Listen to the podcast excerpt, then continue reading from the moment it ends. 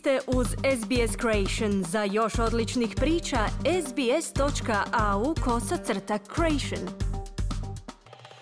Za SBS na hrvatskom Ana Solomon u današnjem prilogu govorimo o društvenoj izolaciji i usamljenosti. Saznajte odgovor na pitanje zašto su mladi najusamljenija skupina ljudi. Sve veći broj ljudi navodi da se osjećaju izolirano i nepovezano unatoč tome što se svakodnevno nalaze u društvu drugih ljudi. Profesor Ian Hickey iz Centra za mozak i um pri sveučilištu Sydney kaže sljedeće. There's people in the world, they're going places in which there are people, but they lack significant emotional connection, reciprocity with other people. Ljudi se svakodnevno nalaze u okruženju drugih ljudi, no unatoč tome nedostaje im emocionalna poveznica, odnosno reciprocitet s drugima. Ne osjećaju povezanost s drugima, ali jednako tako ne osjećaju da su drugi ljudi povezani s njima. Imali smo studente na sveučilištu, njih 20 tisuća na jednom mjestu, koji su osjećali da se međusobno ne poznaju i da nitko ne mari za njih. Upravo će ti ljudi kazati da se osjećaju vrlo usamljeno, pojašnjava Hiki. Dr. Vlasios Brakulas, profesor psihijatrije pri sveučilištu u zapadni Sidnej, je kazao da postoji važna razlika između društvene izolacije i usamljenosti. Unatoč tome što među ljudima vlada uvriježeno mišljenje da su ta dva pojma slična.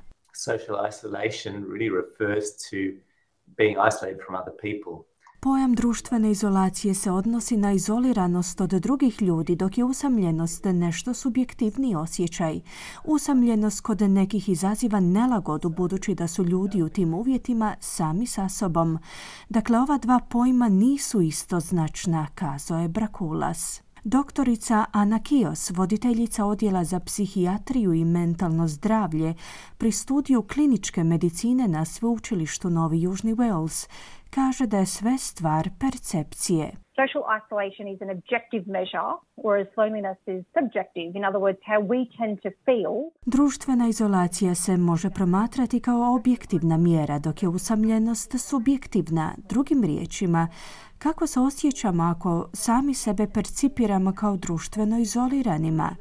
U tom smislu ne mislim na manjak ljudi koji vas fizički okružuju, već manjak smislene interpersonalne poveznice koja vam omogućava da otvoreno razgovarate s ljudima, a da se pritom dobro osjećate u vlastitoj koži te da njegujete poveznice koje vas čine prihvaćenima, cijenjenima i voljenima, istaknula je doktorica Kios. Fokusirajući se na društvenu izolaciju, istraživanja su pokazala da uglavnom utječe na osobe treće životne dobi. Rezultati istraživanja Svjetske zdravstvene organizacije upućuju na činjenicu da se oko 20 do 34% ljudi starijih od 65 godina izjasnilo da se osjećaju društveno izoliranima. Doktorica Kios pojašnjava na koji način to utječe na njihovo zdravlje. Social isolation can lead to broader health risks such as adopting unhealthy behaviors. Društvena izoliranost može voditi ka širim zdravstvenim rizicima poput usvajanja nezdravih navika. Dakle, ako imate ljude oko sebe koji brinu o vama, oni će vas najvjerojatnije poticati da se prije svega pobrinete o svojem zdravlju, odnosno da se kvalitetnije hranite, ako uoče da to nije slučaj. Možda će vas uputiti na više tjelovježbe ili vas savjetovati da se držite uputa liječnika i slično. Jednako tako, ako imate uza sebe osobe kojima je stalo do vas, one će najvjerojatnije uočiti ako s vama nešto nije u redu ili ako vam je potrebna pomoć stručnjaka.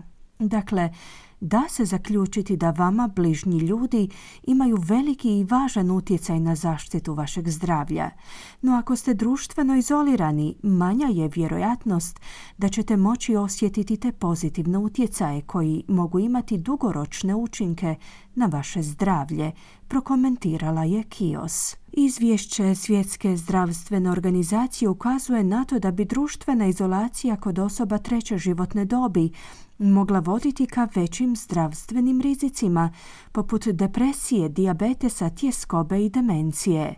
Profesor Hiki pojašnjava na koji način manjak društvene interakcije utječe na kognitivne procese mozga. So, the way the brain works is by developing new connections every day and responding to the environment. The most complex environments we respond to are the faces and communications of other humans. Mozak djeluje na način da svakog dana razvija nove poveznice i odgovara na utjecaje iz okoliša. Najsloženija okruženja na koja reagiramo su lica i komunikacija drugih ljudi. Prilično je komplicirano komunicirati s drugima, razgovarati govoriti kao što sada radimo, reagirati na njihove pokrete očiju, njihove geste, njihov govor tijela. Ako to radimo s više od jedne osobe, odnosno ako se radi o skupini ljudi, u tom slučaju je to još i teže. Vaš mozak neprestano razvija nove poveznice u takvom okruženju. Ako se povučete iz te aktivnosti, ako ste izolirani, te sinaptičke poveznice se umanjuju. Učinkovitost vaših kognitivnih procesa ovisi o funkcioniranju tih društvenih poveznica. Dakle, ako ne koristite tu funkciju mozga, izgubit ćete tu sposobnost, budući da ljudi s društvenom izolacijom gube te sposobnosti, izjavio je Hiki. Usamljenost pak ima posve drugčiju definiciju. Loneliness is different because loneliness is a perceptual issue. Usamljenost je stvar nečije percepcije. Dakle, klasični primjer tome je kad netko kaže da stariji ljudi su najvjerojatnije usamljeni jer su u većoj mjeri izolirani. No ako pogledate rezultate anketa po pitanju usamljenosti, uočit ćete da stariji ljudi nisu u tolikoj mjeri usamljeni, već se u većoj mjeri suočavaju s društvenom izoliranošću. No istraživanje pokazuje da su mladi ljudi najusamljenija skupina ljudi, naglašava Hiki. Temeljem podataka s kojima raspolažu u Australskom institutu za zdravlje, sve veći broj mladih ljudi tvrdi da se osjećaju usamljenima. U anketi provedenoj 2021. je otkriveno da je svaka četvrta djevojka u dobi od 19. do 24. godine izjavila da se osjeća usamljeno. Olimpija Nelson je 27-godišnjakinja koja studira da bi stekla doktorat. Ona je također ustvrdila da se suočila s tim osjećajima. I remember feeling quite lonely in high school. I had friends, but I had all of these kind of um, interests Sjećam se da sam se tijekom srednje škole osjećala poprilično usamljeno. Imala sam prijatelje, no zanimale su me stvari koje nisu nužno zanimale ljude koji su me okruživali. U to vrijeme sam gajila ljubav prema klasičnoj glazbi i dan danas ju volim slušati, no tada sam se osjećala poput neke štreberice koja se ne može uklopiti u društvo, prisjeća se Nelson. Društvene mreže tehnološka postignuća također imaju ogroman utjecaj posebice na mlade ljude.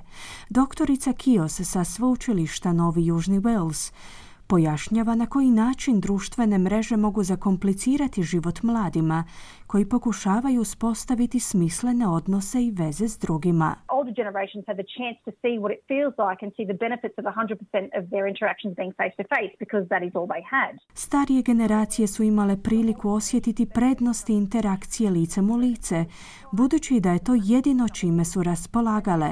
Drugim riječima, pretpostavljam da starije generacije imaju korist od društvenih poveznica koje su uspostavljene prije upotrebe masovne tehnologije i sada upotrebljavaju ta tehnološka rješenja u svoju korist na način da su zahvaljujući tehnologiji u češćem kontaktu s ranije uspostavljenim kontaktima.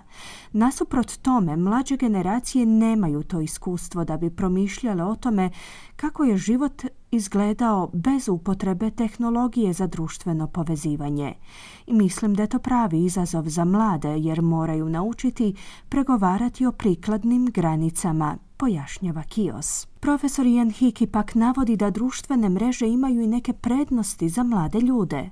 Most young people use social media and they use text to be in connection with other people. Većina mladih koristi društvene mreže i putem tekstualnih poruka ostaju povezani jedni s drugima. To puno znači za ljude koji su imali poteškoća s međusobnim povezivanjem, te sve one koji se nisu mogli uklopiti u svoju zajednicu, kao i sve one koji se suočavaju s poteškoćama u komuniciranju, ili pak one koji su rodno raznoliki ili potječu iz drugčih kultura, a koji se zahvaljujući društvenim mrežama povezuju sa sebi sličnim ljudima koji ne žive u njihovim sredinama, prokomentirao je Hiki no drugi pak kažu da su društvene mreže negativno utjecale na njih, na način da su samo pojačale osjećaj društvene izoliranosti i usamljenosti. U konačnici usamljenosti nemogućnost druženja tijekom duljeg vremenskog razdoblja može biti štetno za fizičko i psihičko zdravlje. Dr. Vlasios Brakulijas kaže da ljudi moraju preispitati vlastite percepcije o usamljenosti i društvenoj izolaciji. From a, a psychological point of view, you could argue that it is all related to how we think about the world or our cognitions. Sa psihološkog stajališta mogli biste tvrditi da je sve to povezano s načinom na koji razmišljamo o svijetu ili s našim spoznajama, odnosno da bismo trebali promijeniti način na koji razmišljamo kako bismo umanjili taj osjećaj usamljenosti. Na posljedku je ustvrdio dr. Brakulijas. Kliknite like, podijelite, pratite SBS Creation na Facebooku.